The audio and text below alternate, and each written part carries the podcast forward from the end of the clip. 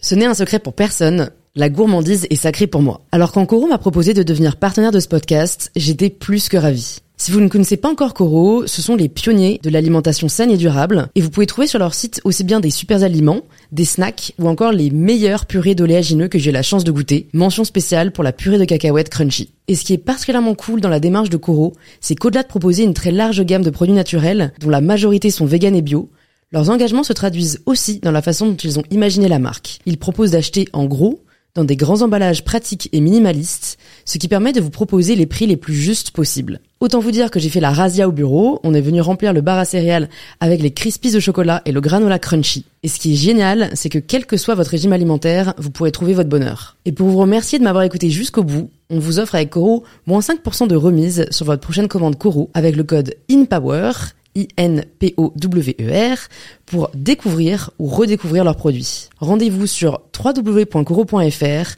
et surtout, régalez-vous.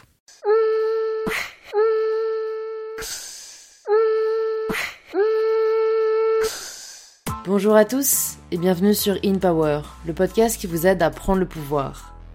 Aujourd'hui, je reçois sur In Power Marine Lebars, que vous avez peut-être déjà aperçu sur votre écran d'accueil sur YouTube et vous avez peut-être même déjà cliqué sur une de ses vidéos Storytime, et vous êtes sans doute resté jusqu'à la fin, car Marine est quelqu'un de très très drôle. Au-delà de son humour, je trouve que Marine est quelqu'un de très naturel, et je trouve ça extrêmement rafraîchissant sur les réseaux. Marine est sans filtre, ne s'excuse pas d'être qui elle est, et partage cette confiance sans arrogance au quotidien à sa communauté. Dans cet épisode avec Marine, on est complètement sorti du cadre de son parcours. Même si on l'aborde dans le début de la vidéo, on est très vite parti sur de nombreux sujets qui nous questionnent. À quoi ressemblera le monde en 2050 Ce que c'est que d'être introverti? Les aspects bénéfiques comme plus dangereux de l'ambition? Et ce à quoi on aspire pour les années à venir? Bref, un bon gros chit-chat entre six auquel vous êtes invité à nous rejoindre avec un bon petit thé, un bol de céréales ou tout simplement votre curiosité. J'aime de plus en plus ce format vraiment de conversation sur le podcast N'hésitez pas à me faire vos retours sur Instagram pour me dire si vous préférez les formats plus classiques, qui s'apparentent plus à des interviews, ou ces formats-là, plus conversationnels, où on aborde des sujets vraiment différents. Si cet épisode vous plaît, ou si ce n'est pas la première fois que vous écoutez In Power, pensez à laisser un petit 5 étoiles sur Apple Podcasts ou sur l'application que vous êtes en train d'utiliser. Je sais qu'on ne pense pas toujours à dire quand on aime bien, moi la première, mais croyez-moi, ça fait vraiment hyper plaisir. Je vous rappelle aussi que cet épisode est disponible en intégralité sur YouTube si vous souhaitez ajouter l'image à l'audio, et je suis ravie de vous inviter à rejoindre ma conversation avec Marine.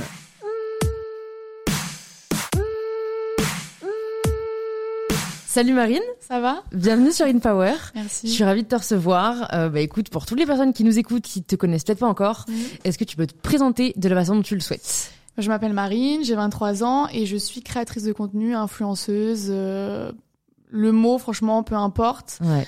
Euh, j'ai commencé en faisant des vidéos sur YouTube et maintenant je suis un peu sur Instagram. Enfin, tu vois que quand tu commences sur YouTube, après tu vas sur Twitter, tu vas sur Instagram et après tout se mélange un petit peu. Donc en fait maintenant je vis des réseaux d'une manière générale. Mais j'aime bien dire quand même que je suis YouTubeuse parce que c'est mon, mon C'est truc c'est vrai. de base. Ouais, ouais, c'est là où t'as C'est là où commencé. j'ai commencé. Donc euh, Ouais. YouTubeuse. Bah tu sais que quand, euh, j'ai quand j'ai re-regardé ta chaîne là avant le podcast, euh, je crois que sans faire exprès, enfin sans faire exprès, je me souviens même plus pourquoi je suis tombée sur ta première vidéo, Oula. qui est celle sur le harcèlement. euh, mais tu sais que du coup je l'avais vue vraiment genre, mais elle date d'il y a super longtemps. Oui. Est-ce que tu peux me dire pourquoi t'as fait cette vidéo? Et en fait c'est fou parce qu'en fait aujourd'hui c'est plus du tout le type de vidéo que tu fais, tu vois. mais pas du Mais tout. du coup, je me suis grave demandé, euh, parce que je la trouve géniale, hein, euh, même combat, de toute façon, euh, je vous invite à aller voir la vidéo pour, pour les personnes qui nous écoutent. Mais ouais, dis-nous tout, euh, comment t'as fait cette vidéo? Mais en fait, c'est ouf parce qu'il y a plein de gens qui savent pas que cette vidéo, elle est sur ma chaîne, mais en vrai, elle aurait pu être sur un truc complètement euh, au hasard. C'est de base, c'était un. J'ai fait une école de commerce et euh, on avait un séminaire, tu vois, pendant pendant une semaine, euh, on devait faire des des vidéos, des choses comme ça, et le thème c'était de faire une vidéo qui rassemble le plus de personnes dans la rue. Donc on se met en groupe et tout, et avec euh, des potes, on se dit non, on veut vraiment faire un truc sur le harcèlement de rue parce que c'est en Une réalité. en tant que jeune femme, tu y es confrontée quand même tous les jours. Donc on réfléchit à un concept et tout. C'était à Dijon, le séminaire Ouais. c'était à Dijon. Et on fait cette vidéo. Et moi à l'époque j'aimais bien déjà faire du montage et tout, mais j'avais pas du tout de chaîne YouTube. En fait cette chaîne c'était ma chaîne d'abonnés, Hmm. tu vois où je où j'étais abonnée aux gens, je mettais des commentaires, des pouces bleus et tout. Et, euh, et du coup on fait cette vidéo. Et pendant le séminaire, elle est diffusée dans l'amphi de, de notre école. Et les gens, ils étaient trop en mode, mais c'est trop bien, euh, je veux la montrer à mes parents. Est-ce qu'il y a moyen que tu la postes quelque part? Donc on la met sur Facebook. Et on voit en fait que ça prend autre part que seulement notre petit groupe d'école, tu vois. Donc je la mets sur YouTube. Et pareil, les vues, les vues, les vues. On est contacté, journaliste, euh, on a été contacté par la télé, on a refait une séquence pour, euh, comment ça s'appelait? Sans tabou de Bernard euh, de la Villardière sur M6. Donc en fait, c'est une histoire qui de base, c'était un projet de classe. Ouais. Et c'est parti tellement loin. Et en fait, cette vidéo, du coup, elle était sur ma chaîne, mais j'ai pas touché d'argent, j'ai pas, j'ai, j'ai pas gagné non plus des enfin j'ai gagné des abonnés mais tu vois c'est des abonnés qui s'abonnaient euh, qui m'ont servi à rien quand je me suis lancée. Mais c'est vrai que cette vidéo j'ai commencé euh, bah, euh, où je m'étais dit mais je vais juste la poster pour euh, pour les gens de l'école quoi. ouais pour les gens puissent la voir mais en Ouais. plus c'est marrant parce que j'ai aussi posté une vidéo YouTube pour le coup sur euh, un compte perso euh, parce que c'est vrai que t'as cette problématique parfois quand t'as un projet de groupe ouais et que ça doit être publié quelque part Ouais, bah au moins sur ça. YouTube c'est gratuit tu vois tu la mets en ouf. privé et euh, et mes potes avaient pas spécialement une chaîne alors que moi j'étais déjà de base à fond sur YouTube bah j'avais déjà l'envie de me lancer sur YouTube mm. mais quand je l'ai posté je me suis dit mais moi j'ai une chaîne vas-y on la poste euh, ouais c'est plus simple quoi ouais c'est cool que tu l'aies laissé je trouve bah en fait justement euh, je vais la supprimer non, non, non, non. De, de base, moi, je voulais vraiment commencer YouTube depuis super longtemps parce que je regardais énormément de gens faire des vidéos et je, je m'étais dit, putain, ça a l'air trop cool. Mm. J'ai envie, moi aussi, d'apporter euh, un truc et puis même, ça a l'air fun, tu vois. Tu vois que les YouTubeurs, ils s'amusent et tout. Donc, euh, sauf qu'en fait, j'étais au lycée à l'époque quand je voulais commencer et je m'étais dit, harcèlement, un peu les gens qui vont te dire, ils vont, ils vont se moquer forcément parce qu'au début, c'est un peu tout le temps gênant, tu vois. Surtout à l'époque. Et du coup, je m'étais dit, non, je vais pas faire euh, de vidéo. Et quand j'ai posté cette vidéo, je sais pas si t'as lu un petit peu les commentaires euh, là récemment, non mais c'est full euh, grosse pute, euh, vous êtes vraiment putain une ouais vidéo sur le harcèlement qui Ouais. finalement euh, continue dans les commentaires, euh, bref le classique quoi. ouais Et en lisant, je me suis dit mais en fait, euh, je suis critiquée par des gens que je ne connais pas ouais et j'en ai rien à foutre. Et cette vidéo, tu vois, le fait d'a- d'avoir été mis en lumière encore plus, puisque bah, elle a fait euh, plus d'un million de, de vues, je me suis dit, mais en fait, j'en ai rien à faire, bah, lance ta chaîne. Et quelques mois après, j'ai lancé ma, ma première vidéo, qui n'avait rien à voir, c'était du make-up à l'époque. Donc, euh, vraiment rien à voir. Ouais, ouais, bah c'est cool, euh, j'avoue, parce qu'en gros, t'avais une barrière psychologique de te dire, je sais pas comment je vais gérer les Ouais. haters, et vu que là t'en as eu, on je en a eu whatever. vraiment, on en a Ouais. eu vraiment pas mal, ouais. Ouais. Voilà. Mais après, alors je sais pas, mais avec le recul, je me dis, c'était toi, c'est tu vois, c'était pas ta tête dans la vidéo, c'était plus genre. Non. Donc donc je me dis, c'est peut-être plus facile entre guillemets, ou en tout cas moins difficile, de supporter de la haine Ouais. quand c'est pas toi, ta personne. C'était pas ciblé, tu vois. C'était vraiment, bah, euh, C'était des connards bande de sexistes putes, quoi. tu vois, genre qui ils parlaient du, du groupe en général, quoi. Mais c'était quand même moi, du coup, qui avait les commentaires. C'est vrai, qui, ouais, ouais, ouais, euh, tu recevais, tu lisais, ouais. et vraiment t'as réussi à te dire. euh, hein, ces gens-là, je les connais pas, quoi. ouais, ouais, et puis en plus c'est tellement absurde ce qu'ils Oui. commentent aussi que de toute façon c'est vrai que. n'avez pas compris ouais, le, ouais. le sujet, tu vois. Ouais. Et donc là, tu t'es lancé. C'était quand ça? C'était t'étais déjà en école de commerce? Ouais, j'étais en première année. Ok. Ouais, première année. Et du coup, ouais, je sais pas, ça fait. euh, à chaque fois, on me pose la question, ça fait combien de temps Ça fait 5 ans. Ouais, on a le même âge. euh, Ouais, parce cinq que ans. Du coup, t'as euh, t'as arrêté ou t'as continué tes études Non, j'ai fait, bah, j'ai eu mon bachelor au bout Ouais. de trois ans. Ouais. J'avais fait un, commencé, parce que vraiment j'ai tenu euh, deux semaines, quoi. j'ai passé des concours pour entrer à l'IAE pour un master en entrepreneuriat. Ouais. Parce que déjà, la chaîne YouTube commençait un peu à marcher et je m'étais dit, j'ai envie de faire mes trucs à moi. Euh, L'entrepreneuriat, vraiment, c'est un truc qui m'intéressait. Et du coup, euh, j'avais vu ce master qui avait l'air trop bien. Donc, j'ai passé les concours, j'ai réussi les concours. Donc, j'ai intégré l'IAE. Et en fait, euh, première semaine, déjà premier cours. Je sais pas, t'as fait une école de quoi? J'ai fait Sciences Po moi. Ok. Euh, premier cours, euh, SWOT Pestel à un moment donné. Euh, je sais pas si tu vois ce que c'est. C'est vraiment des outils. le SWOT là, ouais, vraiment force le- faiblesse. Voilà, euh, ouais. outil marketing qui pendant trois ans vraiment j'ai fait ça, mais euh, et là j'arrive en master en me disant ok pendant trois ans j'ai eu l'impression d'avoir fait un peu tout le temps la même chose. Là j'ai choisi un master parce que commerce c'est quand même euh, Général. général Mm. et du coup là je me suis dit j'ai vraiment choisi un master spécialisé en entrepreneuriat. J'ai envie de faire de l'entrepreneuriat.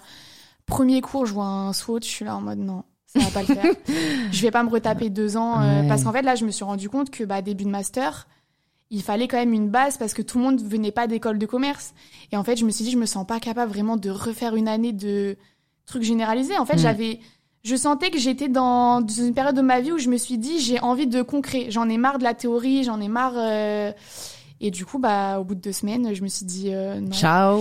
J'ai appelé papa, maman. euh, voilà, j'ai envie d'arrêter les cours. Qu'est-ce que vous en pensez Euh, J'ai un peu sondé parce que c'est une. euh, C'est une grosse décision, ouais, ouais. C'est une décision difficile, même si en soi, tu vois, j'ai j'ai un bachelor, Ouais. mais il y a toujours toujours ce truc de master, c'est bien, un minimum. C'est fou comme c'est psychologique, quoi. Ouais, Parce ouf. que en vrai, c'est pas, enfin, j'ai pas l'impression d'être fondamentalement vachement plus smart qu'il y a deux Ouais. ans, tu vois. Enfin, vas-y, t'as appris des trucs, mais c'est plus euh, l'expérience, franchement, de vie qui te Ouais. fait apprendre des choses. Euh, et après, franchement, je- en vrai, pour moi, je trouve que ça dépend vachement de ce qu'on veut faire. Parce que, évidemment, tu vas être médecin, tu vas pas euh, dire Oui. les deux dernières années, c'est bon, j'ai déjà fait Ouais. 7 ans, tu vois. Mais j'avoue, pour l'entrepreneuriat, moi perso, après, il y, y a plusieurs écoles, mais je suis vraiment pas sûre qu'on puisse apprendre l'entrepreneuriat à l'école. Non, je pense pas. Je pense que déjà, c'est un truc de base que t'as en toi, tu vois. Après, c'est sûr qu'on va te donner des clés, des outils, et puis Mm. même une école, t'as tout ce qui est ancien élève, donc t'as Réseau. t'as réseau, tu hmm. vois, contact, tout ça, mais les idées, ça vient de ta tête. C'est pas Mm. quelqu'un qui va te donner des idées, c'est pas quelqu'un qui va te dire, euh, allez, euh, bouge-toi, fais ça Mm. et tout. C'est vraiment un truc personnel.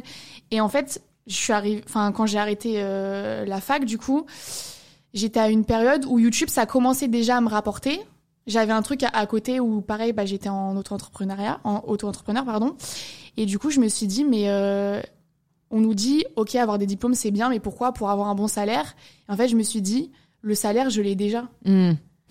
tu vois ce que je veux dire? J'adore, t'as une Non, mais- de, tu sais, de clairvoyance Non, dans mais tes parce yeux. que, ok, on dit Ouais. l'argent c'est pas important et tout, mais en vrai l'argent c'est important un minimum. Ouais, Il faut ouais. quand même que tu aies un salaire. Et là, le salaire, je l'avais déjà, donc je me suis dit, c'est pas en faisant deux ans de plus que je vais être mieux payée ou que je vais trouver un job qui me plaît plus parce que je fais déjà un truc que je kiffe, Ouais. tu vois. Ouais. Donc euh, pourquoi pas, euh, bah ouais, euh, porter ses couilles et, Hmm.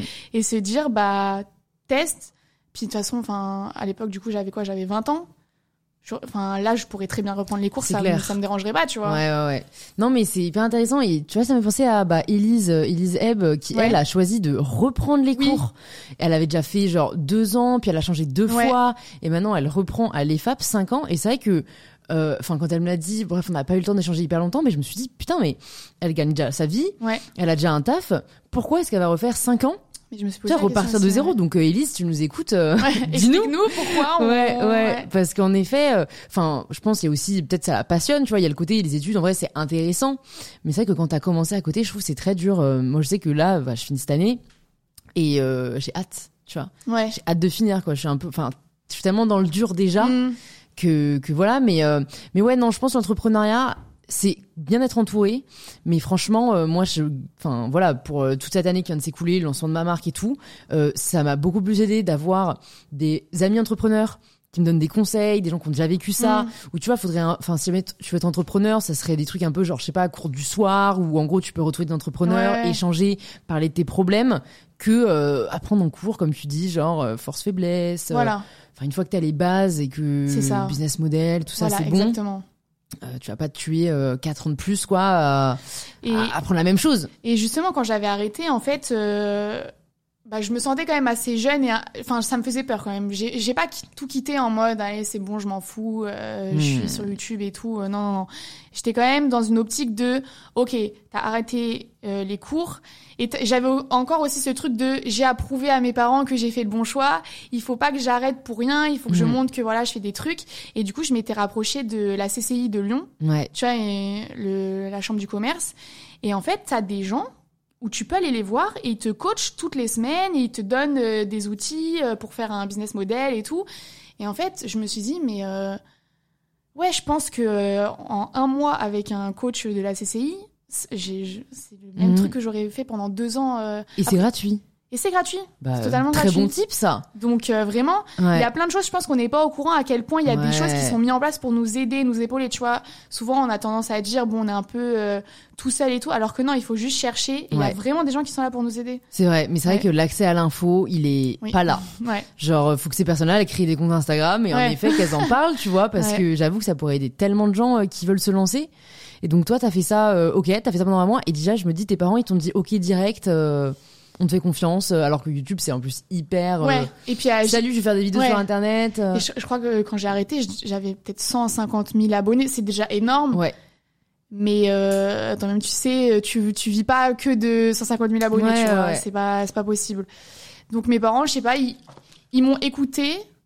Et je pense que voilà, je j'étais quand même dans une démarche de, de les convaincre un minimum. Donc j'ai essayé de leur expliquer que voilà, je voulais faire ça. euh, et en fait, euh, ils ont pas trop eu le choix finalement. euh. Ouais. Bah, je trouve ça bien aussi parce que, en fait, c'est une question qu'on pose. Tes parents disent quoi? Mais j'ai envie de te dire, tes parents, c'est pas toi.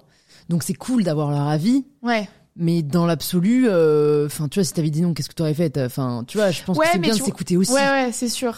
Après, tu vois, comme je t'ai dit, j'avais un, un job à côté et du coup, c'était ça où je pense pas que j'aurais arrêté si j'avais pas ce job à côté. Franchement, quoi comme job bah, je faisais, je, je, je m'occupais de la communication d'une euh, d'un groupe qui avait plein d'agences euh, dans, dans toute la France. Ouais. Du coup, je m'occupais de la communication, tout ça.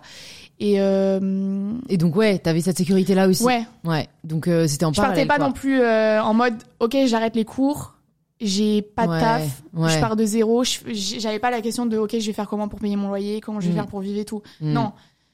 J'avais quand même un petit truc qui m'assurait euh, Ouais. à côté, quoi. Ouais.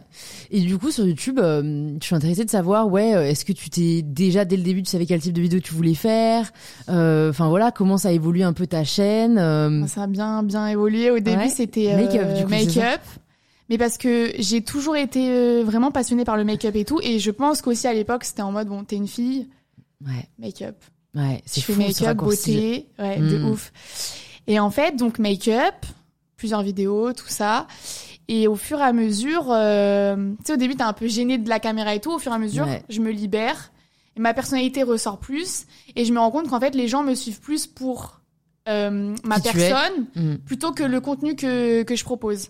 Et ça, je pense que c'est toujours le cas parce que, enfin, j'ai, j'ai pas honte de dire que mon contenu, il est, il est nul. C'est pas qu'il est nul.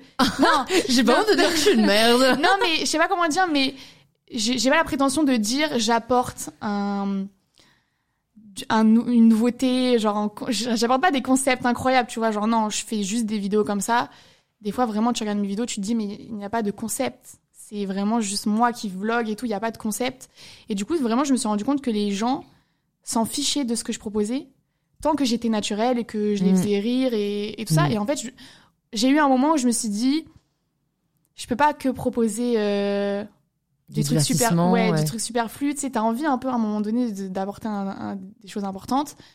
Et après, je me suis dit, mais si c'est ce que les gens veulent et les gens me remercient que des fois ils ont passé une journée de merde, bah il y a le soir une vidéo pendant 15 minutes, ils passent un bon moment, bah c'est ça en fait que j'apporte, Ouais, tu vois? Ouais. Non, c'est vrai, je pense que, de toute façon, j'ai envie de te dire, je pense qu'on sera jamais, on sera jamais 100% satisfait, Ouais. tu vois. Parce que, bah, moi, par exemple, je fais un contenu vraiment assez engagé Ouais. et j'en suis très heureuse aussi parce que, au final, c'est ça aussi qui me porte et tout. Mais parfois aussi, je me dis, franchement, ce serait plus simple, tu vois, Faire de des pas un peu plus légers. ouais, un peu plus léger, euh, puis tu t'attires quand même moins de haine. Ouais. Et en fait, euh, et en fait, bon, bah, tu vois, toi, t'as l'autre côté où tu te dis, enfin, je pense que, en fait, à chaque fois, on voit aussi euh, ce qu'on n'a pas On et ce qu'on aimerait. et- ce qu'on a, tu vois. Ouais, ouais, Mm. c'est clair. Et, euh, et je pense qu'il n'y a pas de, de bon ou mauvais, comme tu dis. De toute façon, chaque, enfin, tant que c'est là et que ça aide des gens, Ouais. peu importe comment, tu vois, dis, ouais.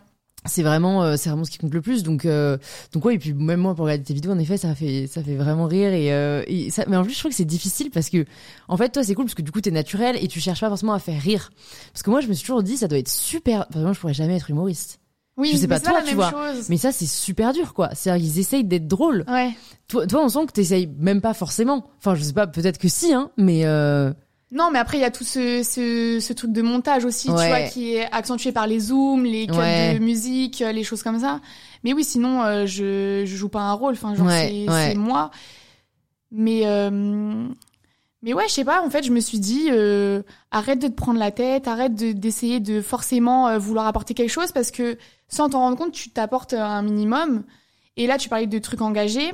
Je pourrais pas du tout faire ce que tu fais hmm, parce que comme tu dis les haters la haine et tout ça attire tu vois hmm. en fait j'ai l'impression que si tu t'engages sur un sujet les gens vont dire ok elle s'est engagée sur ce sujet je vais analyser le moindre détail de ce qu'elle fait et genre je vais lui ressortir un, typiquement l'écologie ouais. j'aimerais parfois en parler je me sens pas spécialement légitime parce que je fais encore énormément de choses qui sont pas bons pour la planète mais je me dis jamais jamais je vais m'embarquer là-dedans Hmm. parce que j'ai l'impression à partir du moment où tu, tu fais quelque chose en rapport avec l'écologie, on va avoir une, une, une paille en plastique dans ta cuisine, tu vas recevoir euh, 50 DM en mode Pourquoi t'as une paille en plastique dans ta cuisine alors que tu parles d'écologie? Tu vois ce que je veux dire? Non, mais totalement. C'est une vraie réalité. hein. l'erreur. Non, non, mais moi je trouve que ça c'est vraiment un fléau parce que euh, la personne qui te dit ça, elle, enfin, c'est, c'est, on utilise souvent cet exemple. La personne qui te dit ça, elle a quoi dans les mains? Elle a un iPhone. Oui. Est-ce que, est-ce Ouais. que l'iPhone ça pollue pas dix fois plus que ta paille en plastique? Si. Donc en fait, euh, euh, en effet, franchement, euh, moi, je, je, du coup, je fais gaffe. Après, typique sur l'écologie, au final, euh, je pensais parce que j'ai créé une marque de vêtements de, Ouais. j'ai créé une marque de vêtements de mode responsable. Mhm. Donc en fait, à partir de là, je peux plus faire semblant, tu vois. C'est Mm. c'est une vraie conviction et et je pensais qu'on allait grave m'attendre au tournant. Au final, j'ai très peu de messages par Pas rapport à que ça. Bah tant mieux. Après, parce que je trouve qu'Instagram est une plateforme aussi très bienveillante par rapport à YouTube et Twitter. Oui. Par exemple, je n'ai pas Twitter, Ok. je ne l'aurai sûrement jamais, parce que je trouve que c'est vraiment, vraiment euh, virulent. Euh, mais, mais donc ouais, j'ai pas tellement. De... Après, bon, parce que aussi du coup, euh, je fais gaffe. Enfin, en effet, je monte pas de trucs en plastique. Euh, euh, voilà, de toute façon, j'allais dire, je prends pas beaucoup l'avion en ce moment. C'est Mm. compliqué. Mais euh, du coup, je pense que j'ai aussi la chance d'avoir une communauté assez éduquée. Genre moi, j'ai plus des, des bah, j'ai plus des 18-30, tu vois. Ok, donc c'est moins en des fait, gens qui voilà, vont- j'ai l'impression que c'est des gens qui lâchent des commentaires comme ça. Il y en a tout âge, mais c'est vachement de, de, tu vois, de meufs de genre, je sais pas, 14-15 ans ou mecs de 14-15 ans Ouais. et qui se sentent, tu vois, eux portés par le combat de l'écologie et qui du coup euh, sont prêts à, en gros, te, te tacler Oui, dès que oui. tu fais pas un truc bien, tu vois. Mais, euh, mais après, moi, je me dis, euh, franchement, plus là, euh, la société évolue, plus on voit, genre, euh, enfin, tu vois, les, les jeunes, euh, la, la, les- la génération en dessous de nous, ils sont tous hyper engagés pour l'environnement, pour les droits, cool l'inclusivité, ce qui est archi cool. Et du coup, je me dis, en vrai, même si vous en parlez pas, je me demande si à un moment, on va pas quand même vous reprocher justement, tu vois, de de, Ouais. de pas en parler et potentiellement, enfin, tu vois, ça. Est-ce que toi, quand tu vraiment tu fais une histoire avec une bouteille en plastique, t'as genre zéro message? Non, je pense. Bah après, pour le coup, j'ai. Je pense comme toi, j'ai vraiment une communauté qui. Enfin, il n'y a pas de haine euh, Ouais. pure. Il y en a une fois de temps en temps, je bloque la personne et je passe à autre chose, tu vois. Hmm. Mais je sais que c'est pas le cas de tout le monde. Il y a vraiment des gens qui ont des communautés. euh, bah, euh, typiquement, quand je te parle du truc de l'écologie, typiquement Enjoy Phoenix, je vais pas parler en son nom parce que je la connais pas plus que ça. Mais je, je vois bien que. Je sais pas si tu te souviens, c'est quand même elle qui avait fait la vidéo euh, où elle refusait que les marques lui envoient Oui. des. J'ai l'impression que ça a vraiment eu un tournant dans le Ouais. milieu du, de la beauté, tu vois, sur YouTube. Depuis qu'elle a fait cette vidéo, la meuf, elle a plus le droit à l'erreur. Et je pense que c'est Mm. pas comme toi où tu dis que t'en as pas trop. À mon avis, elle, ça doit être hardcore, tu vois. Oui, c'est sûr, c'est sûr, mais elles sont, enfin, sur Ouais. tous les sujets, j'ai l'impression qu'il y a aussi Oui, des gens euh, où en effet, euh, Ta communauté, elle peut être toxique ou elle. euh, ouais, Et je- après, c'est pas vraiment sa communauté. Je pense qu'il y a aussi des gens parce que c'est Enjoy Phoenix, ils Ouais, la connaissent. Et voilà, exactement, vois. exactement. Et ça, franchement, euh, moi, typique, euh, je trouve que les, les réseaux, ils font pas assez, tu vois, pour ça. T'as déjà eu toi des, des moments de de haine? Franchement, euh, attends, je réfléchis. J'ai pas l'impression. la- Je me souviens d'un moment où ça a été assez compliqué. En fait, il y avait bon compliqué, hein, c'est un grand mot, mais Mm. il y a eu en fait comment il s'appelle? Gossip YouTube qui avait fait un, les, les awards euh, de YouTube. Et du coup, c'était, euh, je crois c'était a deux ans. Et du coup, il y avait la catégorie drôle humour. Et euh, j'avais été du coup euh, nomi- Nominée. nominée. T'as un truc officiel, genre Ouais, voilà. Et, euh, et du coup, j'étais face à, euh, je crois que c'était McFly Carlito, Squeezie et Mr. V. Et c'était sur Twitter où, où vraiment je m'en suis pris plein la gueule. Et en fait, je me suis rendu compte que c'était à- c'était juste parce que j'étais une fille, en fait. Ah, Vraiment, mais qu'est-ce qu'elle fout là euh, Ouais. Alors que, genre, objectivement, les gens disent que bah ils passent de bons moments devant mes vidéos, tu vois. Mais et je pense que t'as pas besoin de, tu vois, tout le monde disait comment tu peux mettre euh, une meuf comme ça à côté de Mr V. euh, Hmm. mais genre juste chacun apporte ce qu'il a apporté, tu ouais, vois. c'est clair. Non, mais franchement, moi, je trouve que les, enfin, il y a, y a un problème de misogynie encore. Ouais. Et même moi, franchement, je, parfois, je suis grave naïve parce que euh, les gens de notre âge, j'ai l'impression que, enfin, c'est bon, quoi. La plupart, ils ont compris que le féminisme, euh, ça avait Mm. une raison d'exister et tout. Et en fait, c'est vrai que sur les réseaux, euh, moi aussi, tu vois, j'ai le droit à des commentaires vraiment, euh, mais en fait, en plus, c'est vraiment absurde, quoi. C'est, c'est, ouais, des, des, euh, je sais pas, va te, va te sale féministe. Enfin, Oui, tu sais, des trucs, mais pourquoi en fait il y a autant de haine envers. Je, je- moi, franchement, je ne comprends pas. Mais je pense parce que tu fais des choses aussi qui dépassent ta communauté. Souvent, bah, typiquement, le, quand t'as eu, t'as fait la photo euh, Ouais. protections hygiéniques, c'est pas resté dans ta communauté, tu vois. Ouais. Et je pense que la haine, elle vient à partir du moment où ton contenu, il dépasse ton cercle de communauté qui te connaît et qui, du coup, va, dans tous les cas, va te défendre. et- Ouais. Et, parce que plusieurs fois quand justement euh, t'as un contenu, typiquement tu te retrouves en tendance, c'est là où les messages de haine arrivent parce que c'est des gens ils te connaissent de nulle part, ils sont en mode mais qu'est-ce qu'elle fait là dans les tendances, personne la connaît, elle est pas drôle, c'est de la merde ce qu'elle fait. Alors que ta communauté normalement elle est Mm. bienveillante, elle te connaît. Du coup, je pense que quand tu reçois des commentaires comme ça, c'est des gens juste ils voient ton contenu, ils te connaissent pas et du coup ils vont juger ce que tu fais Ouais. alors qu'ils ont pas tout le background de Hmm, bah t'es une meuf engagée, tu vois des gens qui te disent tu te sers d'une d'une cause pour euh, pour percer. Voilà, euh, alors que tu connais pas la personne, ça se trouve ça fait 10 ans qu'elle euh, qu'elle est dans dans ce genre de Hmm. choses quoi. Non mais ouais non mais carrément carrément moi c'est plus euh, l'incompréhension des gens qui lâchent ces coms en fait. C'est Ouais. vraiment euh, je, je me dis mais est-ce que vraiment dans leur tête tu vois ils ont enfin tu vois les tous les tous les petits bougs là qui laissent ce genre de commentaires mais ils ont pas une mère? Enfin Ouais, tu sais c'est ouais. vraiment un truc très fondamental où t'a- t'aimerais dire ça à ta mère Mm. genre mais bon euh, de toute façon enfin il y a pas d'explication aux haters hein c'est Mm. c'est Ça existe, ça j'ai- existe, J'ai du mal à me dire euh, enfin moi personnellement, je vais pas dire que tout ce que je vois ça me plaît, genre je vais pas mettre des pouces bleus à chaque fois que je vois une Ouais. vidéo. Ça m'arrive des fois je vois des vidéos, je me dis bon, c'est pas top, tu vois objectivement, j'ai pas passé un bon moment, c'est pas Mm. ouf. Mais tu vois, même le- continues, même le euh, pouce rouge, je Godet. le mets pas. Ouais moi non plus jamais. J'ai jamais Tu vois, le pouce rouge, Ouais. c'est vraiment si je tombe sur un contenu où justement la personne va avoir un propos, je vais me dire, mais c'est pas possible, tu peux pas dire ça. Ouais. Mais si c'est un truc qui, c'est juste une histoire de goût personnel, Mm. ou c'est pas sur, tu vois, genre une insulte ou un truc comme ça, c'est juste un goût personnel, je, je, je trace Mm. ma route, quoi. Je... Non, mais je suis d'accord et j'espère que les personnes qui nous écoutent font de même. Mais je pense, et je pense, et j'espère que ça, ça évoluera. Mais euh, je me demande qui t'a donné envie, toi, de te lancer sur YouTube? Parce que tu disais que du coup, tu consommais vachement. Ouais. Est-ce que t'avais un peu des Il y a pas, tu vois, genre. les euh, early euh, une, une personne en particulier, je sais juste qu'à l'époque, alors je sais pas si t'as- tu étais à fond sur YouTube à cette époque-là, mais c'était vraiment ceux qui dirigeaient YouTube, mais genre dans le monde entier, c'était le British euh, Crew avec euh, Zoéla, euh, Alfie Days et tout, je sais pas si tu vois. Alors, je vois tout à fait Zoé là, euh, mais Et pas bah, Alfie Days. Bah c'est son, son mec, son Ah, d'accord. ouais. Et Alright. du coup, il y avait son frère, euh, le meilleur ami de son frère qui était en coloc, et c'était vraiment, tu vois, un crew Ok, euh, britannique. Et du coup, euh, vraiment, mais il y avait que eux. Il y avait que eux. Et justement, c'est là où je t'ai dit, mais ça a l'air fun. Parce qu'ils étaient en famille, entre Ouais, ouais, potes. ouais. Ils faisaient des. Un peu le truc que maintenant on voit avec McFly et Carlito, où chacun s'invite, euh, c'est des trucs fun, euh, fit and Ouais, fun, tu vois. Ouais, genre, euh, ouais, Et c'était vraiment en regardant des vidéos comme ça, je me suis dit, ça a l'air trop cool. ouais.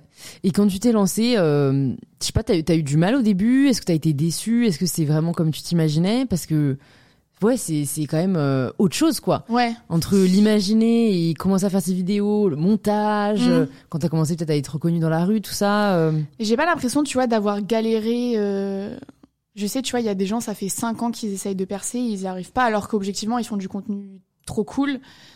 Mais moi, justement, j'ai regardé mes anciennes vidéos il y a pas si longtemps, les toutes premières.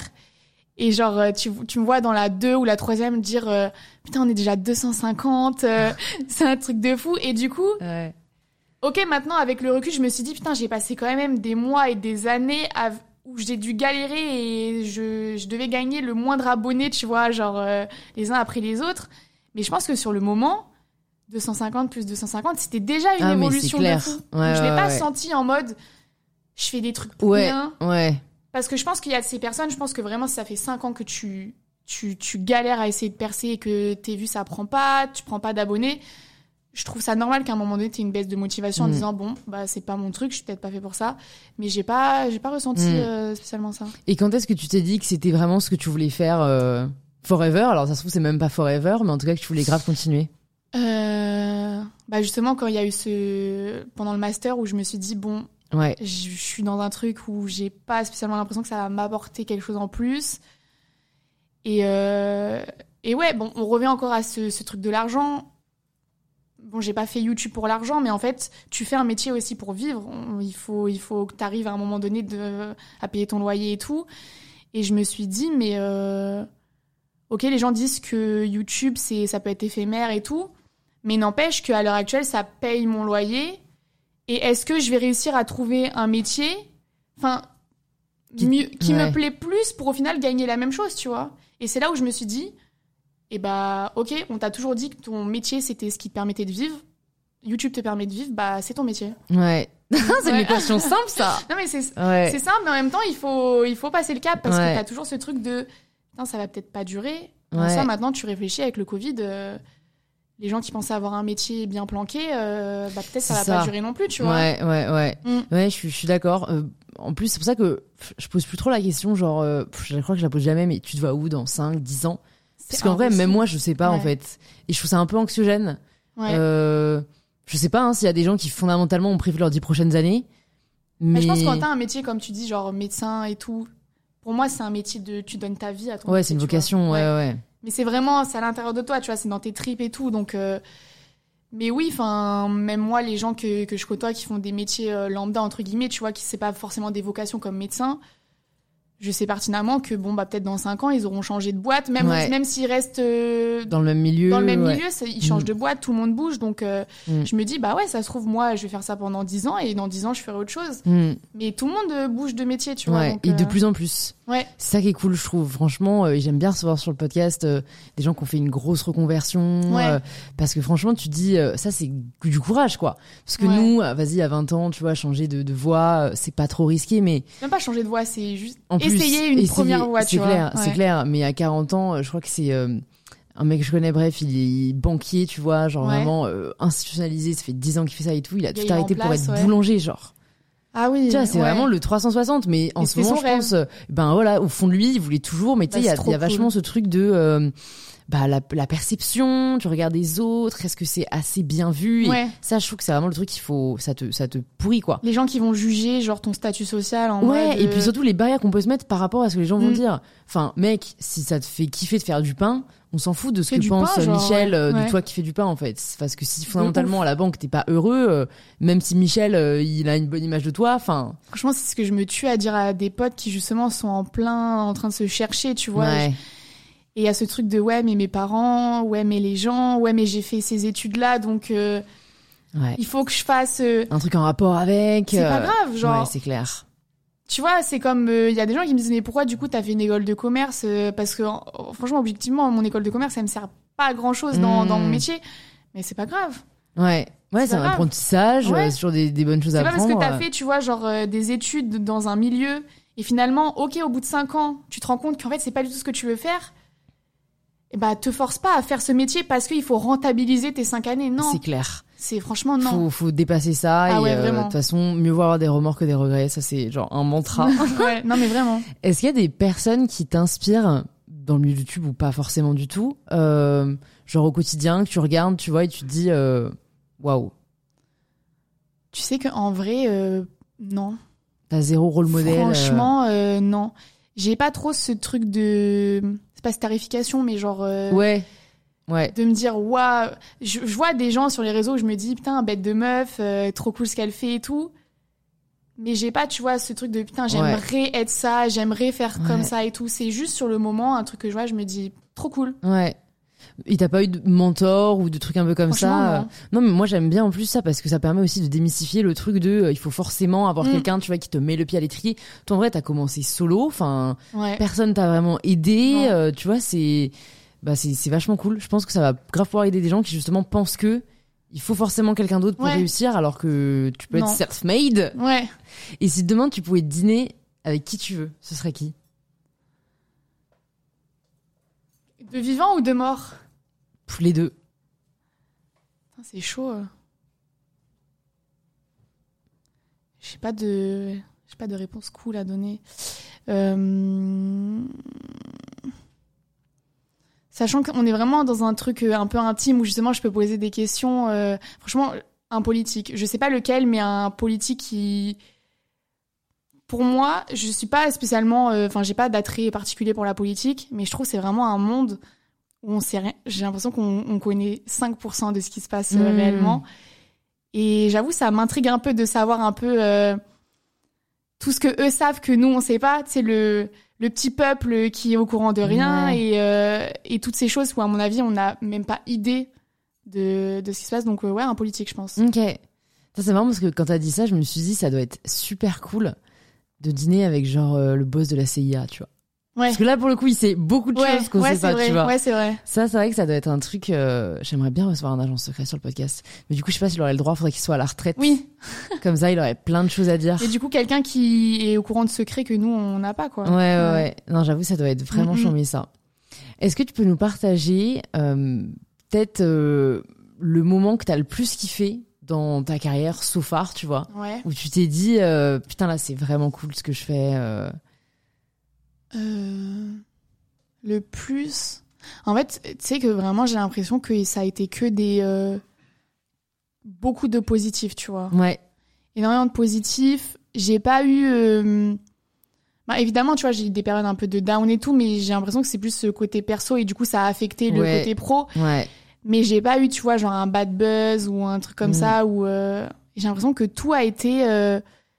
Truc cool sur truc cool. Mm. Tu vois, typiquement, genre là, euh, podcast, c'est un truc que je voulais faire euh, depuis super longtemps. Ben m'a invité, maintenant tu m'invites. Et je suis trop contente. Je sais qu'à chaque Mm. fois, je pars, je suis en mode, un nouveau truc que j'ai fait, euh, Ouais. trop bien. ouais, Et pareil, les premières fois où justement j'ai fait des collabs, euh, les premières fois où j'ai j'ai fait un, un tournage avec une vraie prod, tu vois. En fait, toutes les premières fois ont été vraiment euh, trop trop cool. ouais, c'est vrai. Ouais. Tu te dis du coup tu touches à d'autres choses, tu Ouais. passes un Et je me dis, en fait, euh, tu vois, au bout de, de quelques années, euh, bah, ça me prouve que j'ai toujours pas fait le tour. Mm, Parce qu'il y a mm. encore des nouveaux trucs qui, qui se passent, on me propose des, des nouvelles choses à faire et tout, et franchement, j'aime trop. Ouais. Ça n'a pas été trop dur de s'entourer euh, et à partir de quand tu t'es entouré parce que c'est grave un métier en fait qu'on peut faire tout seul, Ouais, mais à un moment tu peux pas tout faire bien. ouais. Donc toi, quand est-ce que tu t'es dit bon, là c'est chaud. Franchement, ça a été grave, euh, grave dur. Où justement, j'étais, en plus, j'étais à Lyon, donc j'étais pas dans ce truc Oui. parisien. Où je pense que quand t'es à Paris, tu rencontres plus facilement des autres créateurs de contenu, et après, limite, ça devient tes potes, et après, Ouais. tu, tu te fais, tu, te tu continues que à traîner avec des gens du milieu, tu vois. Moi, j'étais à Lyon, j'étais un peu euh, pas dans le dans ce délire-là, mais je commençais petit à petit à avoir des abonnés, à gagner en, en notoriété, etc. Et là, t'as les grosses agences qui viennent te tourner autour et à te dire, Marine, viens chez nous, je vais je vais t'offrir ça, je vais te faire partir en voyage ici, tu sais qu'avec moi, t'auras ça. Et en fait, moi, j'étais grave en mode... euh, vous me faites peur, j'étais genre... euh, J'ai trop eu l'image des rapaces, tu mais sais, c'est toi ça, au mais centre. les vautours, vraiment, tu Ouais, vois, genre ouais. tu sens que ça a trop d'autour parce qu'ils savent que t'es encore solo et du coup c'est le premier qui va réussir à Ouais, t'avoir, il va t'avoir.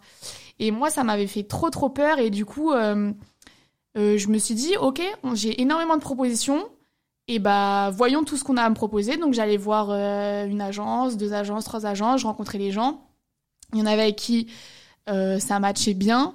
Il y avait toujours un truc où je me suis dit T'as pas compris euh, mon parce que tu vois euh, c'est tes réseaux et tout même je pense ta marque c'est ton bébé tu vois c'est Ouais. ton truc Ouais. et c'est hyper dur de se dire quelqu'un d'extérieur va ramener sa fraise dans mon dans mon histoire tu vois et Ouais. du coup euh, j'étais vraiment non il a pas compris j'ai l'impression qu'il va me faire des trucs que j'ai pas envie sauf qu'à un moment donné euh, bah tu peux plus tu Mm. peux plus tout gérer tout seul Ouais. Tu peux plus en fait parce que ok c'est pas un travail euh, Laborieux. Laborieux, pénible. mais- ça demande de la rigueur euh, et tout seul à un moment donné c'est tu peux pas et à la fois gérer toute la partie que les gens voient pas et à la fois gérer la partie création de contenu et je me suis dit ok bah là en fait j'ai besoin de quelqu'un qui va me soulager de tout ce qui est euh, ce que les gens voient pas pour me focus uniquement sur ce que je peux offrir aux gens et j'ai euh, rencontré bah, Cathy mon agent et euh, et j'ai matché directement avec elle parce que c'était la première fois où quand elle me parlait je me suis dit c'est elle pense comme moi Mm. elle pense comme moi mais trouver la personne c'est extrêmement compliqué Ouais. franchement c'est extrêmement compliqué et euh, je suis avec mon agent depuis euh, depuis août dernier donc Ah, c'est hyper, hyper récent. récent Attends, tu faisais tout toute seule, seule. Non, ça fait six mois? ouais ouais Je suis choquée. parce que vraiment j'étais en mode mais non non je je j'ai pas envie de prendre quelqu'un pour prendre quelqu'un Ouais. parce que ok je suis sous l'eau et je je vais pas te mentir je pense que oui j'ai j'ai dû louper des opportunités parce que bah j'étais pas régulière dans mes mails euh, des choses comme ça Ouais.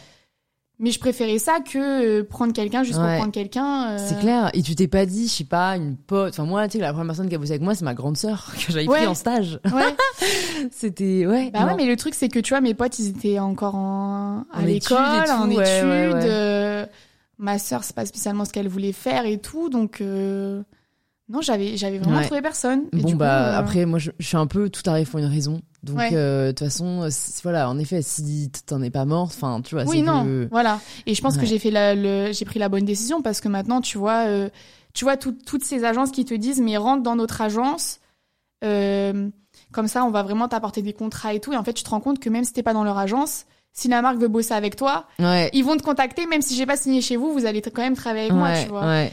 Donc, euh, ce truc euh, de vraiment faire son, son bail euh, solo, c'est vraiment un truc qui, que j'ai fait depuis le début, quoi. Bah surtout j'ai l'impression que t'as un bête d'instinct quoi. Parce que enfin tu t'es écouté, euh, enfin j'imagine qu'en plus, enfin est-ce que du coup t'as rencontré d'autres créateurs quand même avant? Parce que enfin ils devaient te dire euh, Ouais, étaient tous en agence. Ouais, bah, j'en ai rencontré quelques-uns, mais pas énormément.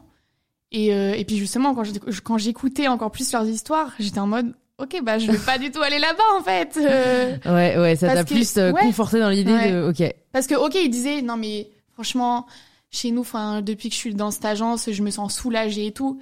Ouais, mais cinq minutes après, tu me dis que bah il y a ça que tu t'as fait alors que t'avais pas envie de le faire. Donc ok, ça te Hmm. soulage, mais à quel prix? Ouais, c'est clair. C'est Et clair. en fait, à un moment donné, il faut faire la balance. Mm. Et bah moi, j'ai préféré euh, attendre le, la bonne personne. Ouais. Donc là ça fait six mois. Est-ce que c'est à ce moment-là que t'arrives à Paris ou t'étais déjà à Paris avant Bah, je suis arrivée à Paris en janvier dernier. Attends, il y a un mois janvier dernier de, Ah, euh, de l'année, 2020. euh, fantôme, Ouais, ok. ouais, voilà, 2020. Ouais. Et du coup, de base, j'avais pris un appart sur Paris parce que justement, bah, j'avais envie un petit peu de me rapprocher de tout ce monde de YouTube. Et puis Lyon, j'avais fait le tour. Au bout de cinq ans, c'est bon, j'avais fait le tour. Et je m'étais dit, bon, bah, prends un appart, être locataire, euh, Ça t'engage pas. ça t'engage. ouais. Ok, tu vois, c'est de l'argent dépensé, il y a pas de souci. Mais si vraiment dans six mois, bah, je me dis, mais c'est pas fait pour moi, et bah, je refais un déménagement et, Mm. c'est terminé, quoi. Et au final, euh, maintenant, c'est mon appart de Lyon que je vais lâcher pour euh, venir à 100% à Paris, Mm. quoi. Et du coup, t'as passé le confinement où? À Paris, Ok. ouais. Donc oh, comme ça, euh, immersion quoi. Ouais, c'est ça. Même si t'as pas, tu, pas pu trop bouger. Oui, c'est ça. En fait, ce qui est dommage, c'est que du coup, je suis arrivée à Paris, je me suis dit, vas-y, je vais vivre la Parisian life Ouais, et tout. ouais, et en fait, euh, Parisian life dans mon canapé, il s'est rien passé, tu vois. Ouais. T'étais solo? Ouais, j'étais solo. C'était pas trop dur? C'était un choix euh, personnel. Ouais. Mais plus je m'entends parler là, plus je me dis mais j'aime vraiment être euh, Ouais. seule et tout. Mais Ouais. j'ai besoin en fait à un moment donné de me retrouver avec moi-même et mes et mes pensées et, vivre euh, comme comme je l'entends, tu vois. Mm. En fait, j'ai bougé de chez mes parents, j'avais 17 ans. Et en fait, je pense que maintenant c'est bon, je peux je pourrais plus retourner dans ce truc de faire une coloc ou retourner chez mes parents parce que j'aurais pu passer le confinement chez mes parents, ma sœur elle allait chez mes parents.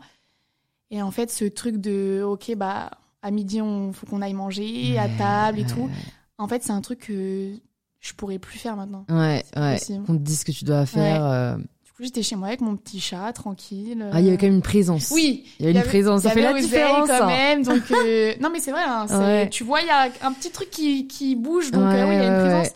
Mais sinon, non, j'étais toute seule. Ok. Je l'ai pas si mal vécu que ça. Ouais. Vraiment, euh, je l'ai pas si mal vécu que ça. J'ai plus mal vécu le Deuxième. le, le deuxième reconfinement là que le premier où vraiment on était full enfermés. euh, Ouais, ouais, ouais. C'est vrai. Et puis en fait, on se disait tous euh, que c'était une période chelou dans l'histoire et que. Et que tout le monde vivait ça. Donc Ouais, euh, ouais, ça, ça mm. aide de ouf. Moi, c'était le FOMO qui était dur. Tu sais, c'est fear of missing out. Genre, Oui. Tu vois ouais. Enfin, c'est ça, de manière générale, avec, quoi j'ai du mal. Genre en mode, mais qu'est-ce que je rate? Et donc là, ça qu'en vrai, bah, tout le monde ratait tout. ouais. donc dans l'absolu, tu te disais un peu, ben ouais, foutu pour foutu, euh, Mhm. on serre les dents, quoi.